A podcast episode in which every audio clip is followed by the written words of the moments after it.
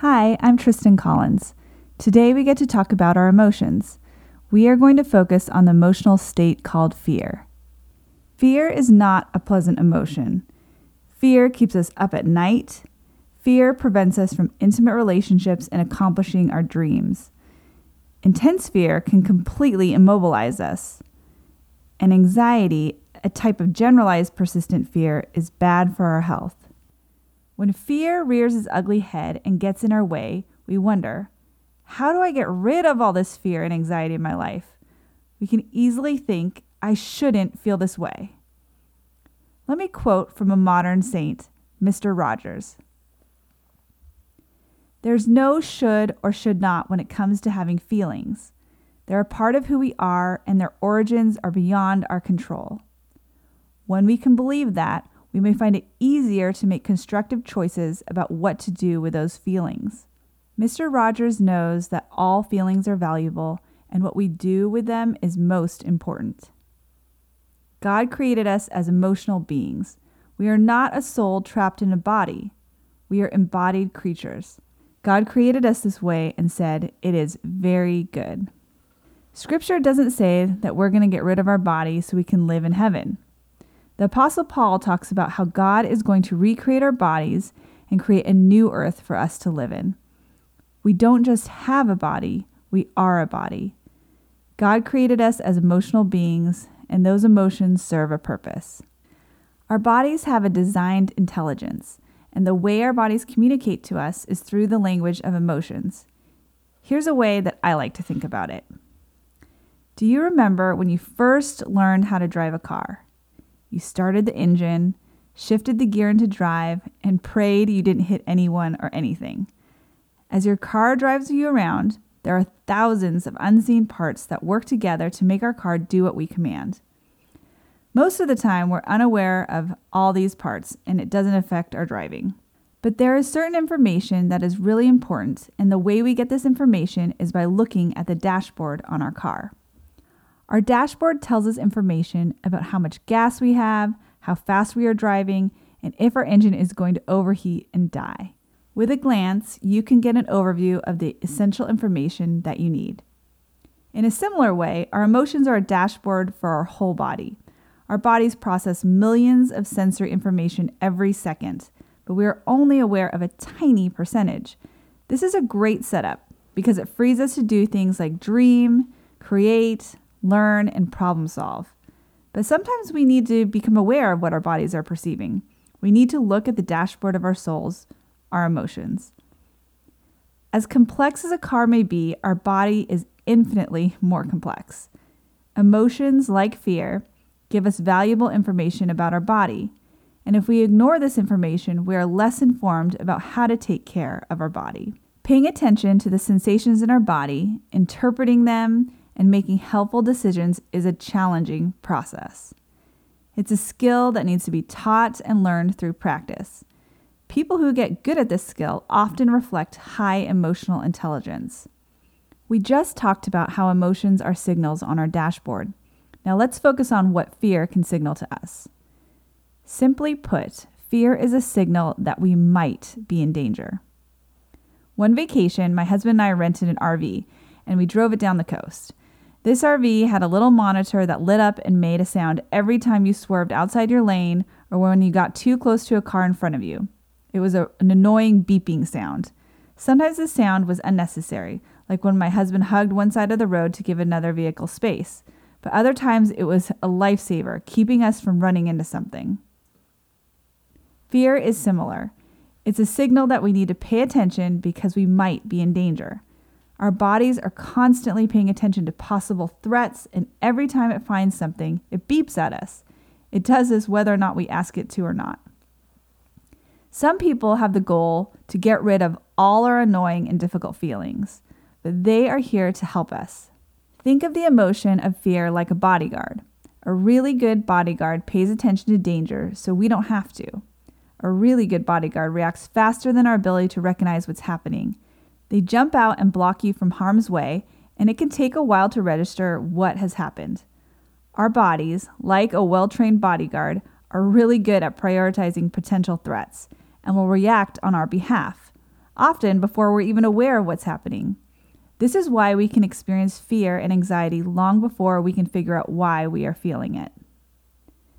Having the emotion of fear as a bodyguard keeps us from danger. That's its sole purpose. And so, fear can kind of be a party pooper. Sometimes we wish we could just send the bodyguard home so we can enjoy life without fear. There is a great scene in the 90s hit movie Bodyguard. Whitney Houston's character is a famous singer, and she has a bodyguard played by Kevin Costner. In one scene, she's shopping for clothes and asks her bodyguard to hand her a dress to try on. Kevin Costner's character replies, I'm here to keep you alive, not to help you shop. Our fear signal doesn't care about us having a good time. It doesn't care what our goals are. Fear has one goal to keep us alive. Another frustrating thing about fear is that our bodies can have a difficult time distinguishing the difference between a real or an imagined threat. Our bodyguard can react to protect us whether or not the threat is real or imagined. So our body might pump the same amount of adrenaline for a real intruder as an imagined intruder. And when we experience fear in our body, we may want to dismiss it, but instead we need to pay attention to it and explore it. Here are four helpful steps to navigate with fear. Step number one notice feeling afraid or anxious and how it's showing up in your body. Practice becoming more aware of how your body feels every day. You'll start to notice patterns and changes when you become more aware of your body sensation baseline. We are pretty familiar with what intense fear feels like in our body. However, we can be less aware of the lower intensity symptoms of fear. Here's some clues to help you know when your fear signal is active tense muscles, inability to relax, fast thoughts, unwanted thoughts, repeating thoughts, rapid speech, shallow breathing, increased heart rate, quick startle response, and dissociation. This is the sensation that your mind is disconnected from your body. It's an out of body experience. So let's move on to step two seek safety. Ask yourself what you need to feel safe. Is there a person, place, or thing that helps your body to calm down? Feeling safe helps our body to get out of the fight, flight, and freeze reactions. Also, once we are calm, our problem solving skills are much better. Instead of being in the survival part of our brain, we can have better access to the problem solving part of our brain when we feel calm. Activities like walking, yoga, or taking a hot bath can help our body to calm itself. Now, step three take time to be quiet and reflect. Ask God and ask people you trust for wisdom. When you're in a quiet place, you'll have a better ability to listen and process information. As you reflect on your fear, here are three helpful questions. The first question to ask yourself is Is my fear signaling something from my past, present, or future circumstances? It can also just be a combination of them all. Many times, our fear is a response to a present situation like when we hear a loud noise unexpectedly or when a car swerves into our lane. Other times, our fear is about an imagined future. We are highly imaginative creatures, and we can predict what dangers might exist. Maybe you feel afraid of how someone is going to react to something you need to tell them, or maybe you have a job interview coming up. Other times, our fear signal goes off because of past circumstances, and our body is being reminded of that painful event. When our body holds on to the memory of pain and uses that memory to protect us, we call it a trauma reaction. Trauma reactions can come from big events like death, natural disasters, or abuse. But it can also come from the accumulation of a lot of smaller painful experiences, like feeling dismissed, rejected, or alone. Exploring where a fear is coming from can be complicated, especially when trauma is involved, and sometimes you may need to ask for help. A few years ago, I worked with a woman who we'll call Kelly to help her process the impact of sexual abuse she experienced in childhood. One issue that kept coming up for her was her difficulty keeping her house clean. She really wanted order and cleanliness, but she never in her adult life had been able to follow through. Using a special trauma processing protocol tool, we explored what kind of emotions came up for Kelly whenever she tried to clean. Suddenly, it became clear to Kelly that the emotion she associated with cleaning was fear. It didn't make any sense on the surface. She wanted to have a clean house. Why did she feel so anxious every time she tried to make that happen? We took time to help her process and reflect on this fear. And after a few minutes, a memory popped into Kelly's head. In her memory, she was hiding under her bed in her childhood home. Then she remembered more fully that when she felt afraid of her brother, who abused her, she would crawl under her bed, hidden by dirty clothes and miscellaneous stuff. She felt safe there, and she came to associate that mess with feeling safe. At a subconscious level, adult Kelly still felt safest surrounded by clutter. Her conscious mind wanted order, but her protective instincts wanted piles of dirty laundry to hide behind. To move beyond her messiness, Kelly did not need a self help book motivating her to take ownership of her dreams. She didn't need a chore chart. She didn't need the magic of tidying up. Her trauma left an imprint on her brain, and she needed to identify the problem and process those old feelings so she could develop a new perspective. This process freed Kelly to clean without fear, and she told me years later that she was still enjoying a clean house. Cleaning is just a small way that Kelly's past trauma influenced her life years down the line, and it's a good example of how trauma can have far reaching effects, even in the areas that seem irrelevant. It also shows the challenges in trying to figure out why we feel afraid. For some of us, this pandemic has triggered our fear signal. Our fear might be triggering past experiences. Like Kelly, we may need help in identifying our threats that haven't been fully processed. Seek therapy if you think that past trauma is still creating problems in your present life. I recommend therapists who are trained in EMDR, which is called eye movement desensitization and reprocessing, or lifespan integration, or somatic experiencing. These therapies help people to heal from trauma. The second question to ask yourself during this reflection is Are my thoughts increasing fear? Thoughts are powerful. They can help us navigate a situation or they can increase our emotional suffering. Our thoughts influence our emotions, and our emotions influence our thoughts. And so, one way to get out of a fear cycle is to change some of our thoughts. One painful thought that many of us are dealing with right now is the thought, I don't know what the future will hold. This thought also might sound like, I don't know when I'll get a job. Or it could be, I don't know what the economy will be like and if we have enough money. Or maybe it sounds like, I don't know if me or my loved ones will get COVID 19. It's an endless list of unknowns right now. God has given us a wonderful imagination.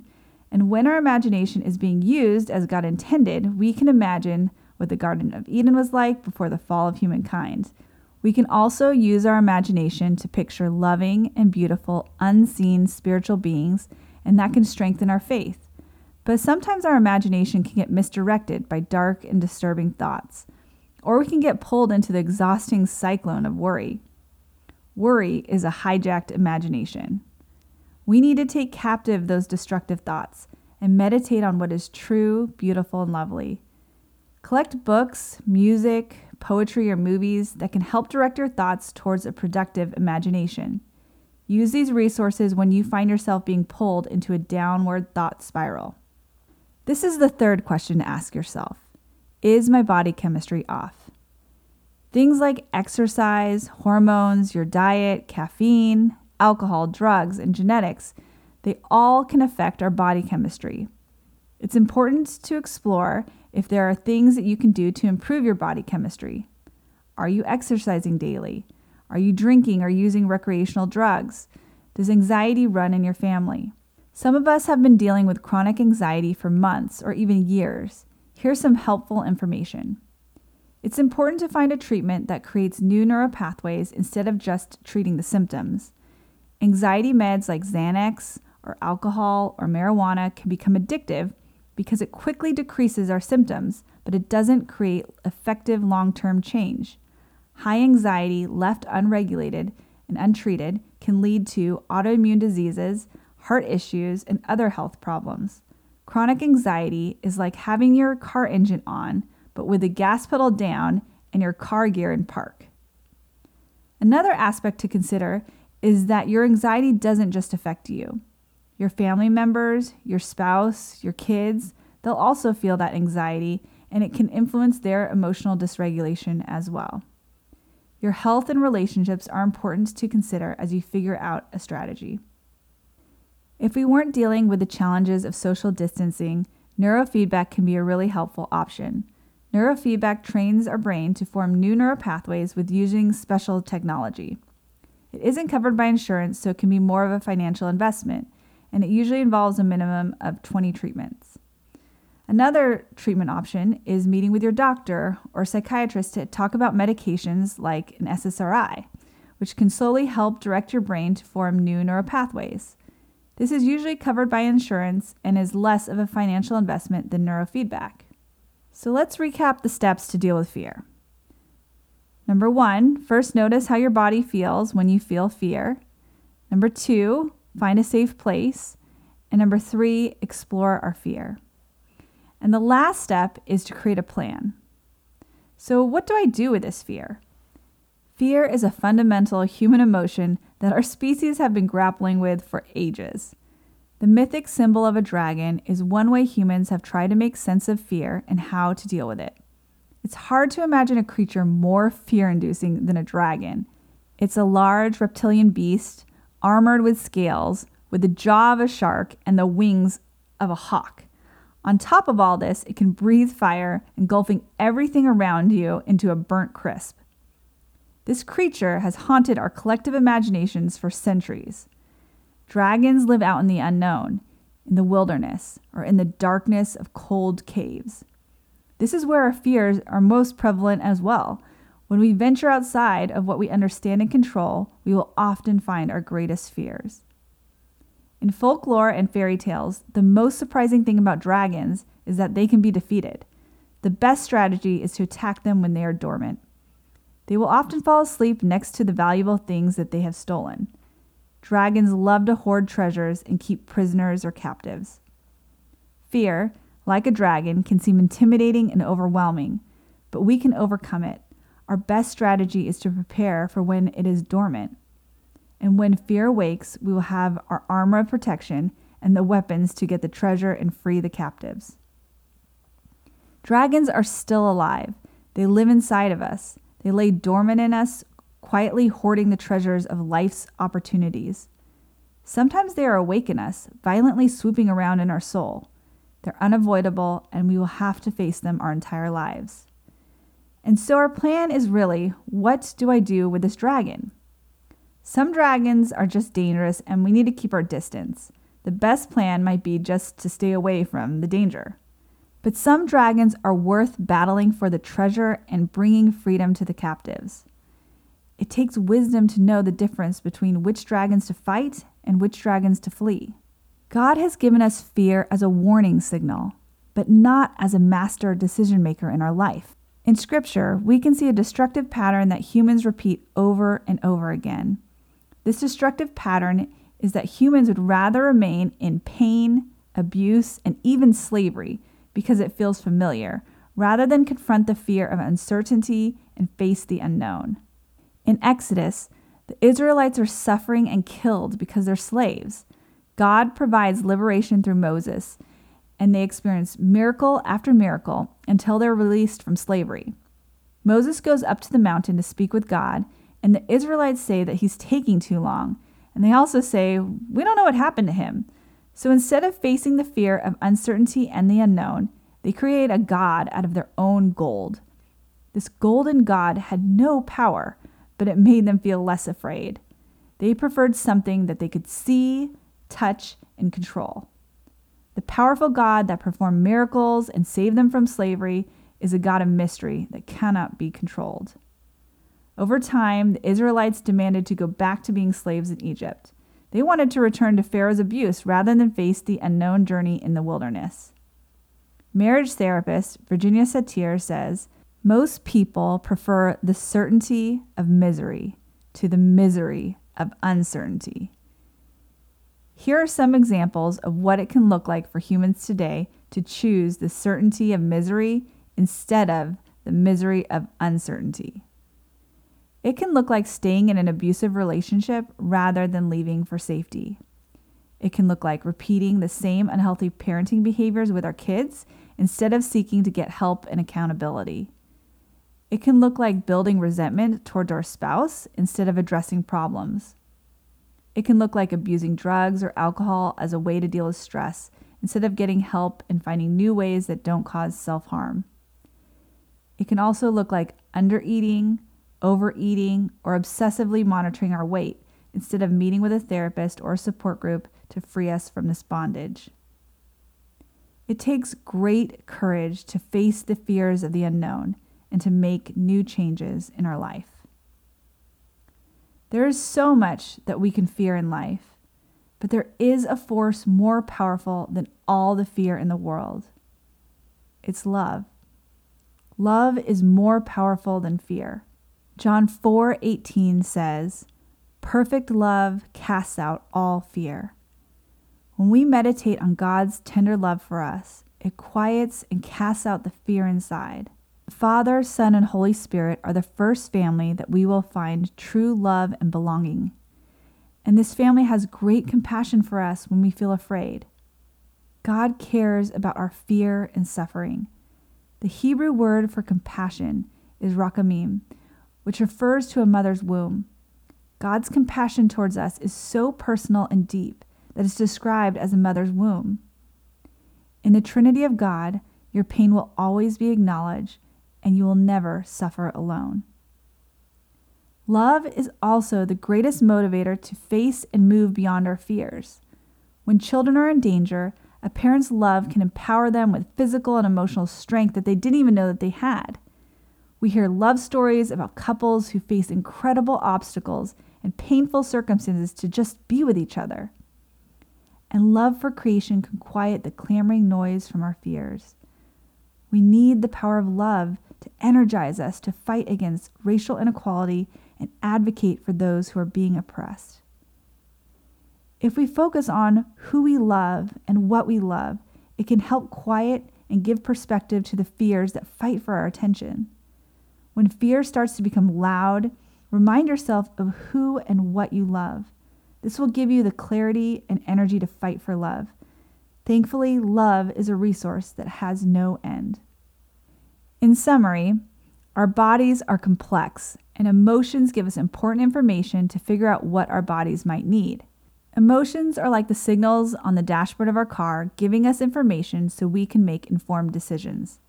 Often, our emotional dashboard makes us aware of all the problems we need to address. It can be easy to get overwhelmed by all the problems.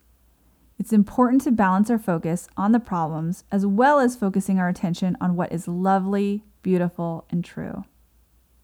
Here's my closing prayer for you. May the God of love bless you and keep you. May God's face of compassion shine upon you and be gracious to you. May God's tender gaze of love toward you give you peace. Amen. I'd like to leave you with a song about emotions written by Alli Rogers called The Way You're Made.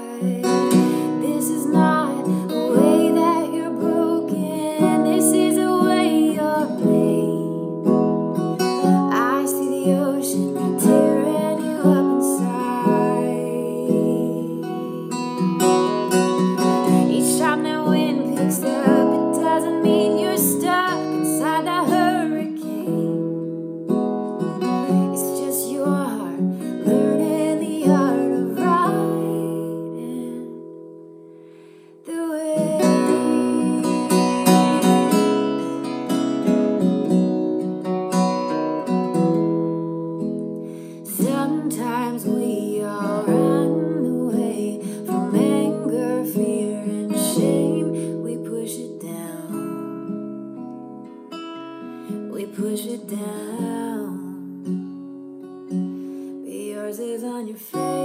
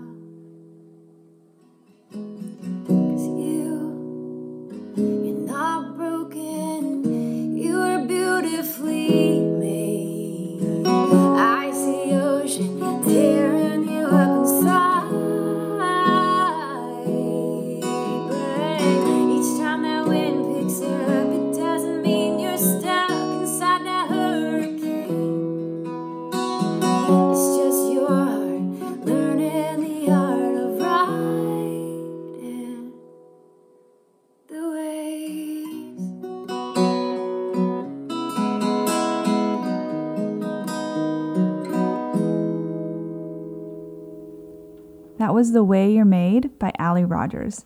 Thank you, Alli, for sharing that with us. If you'd like to learn more about Alli, she has a website, allirogers.com, A L L I R O G E R S.com. If you have any questions and want to reach me, my website is tristencollins.com, T R I S T E N C O L L I N S. I also co authored a book called Why Emotions Matter, and you can learn more at whyemotionsmatter.com.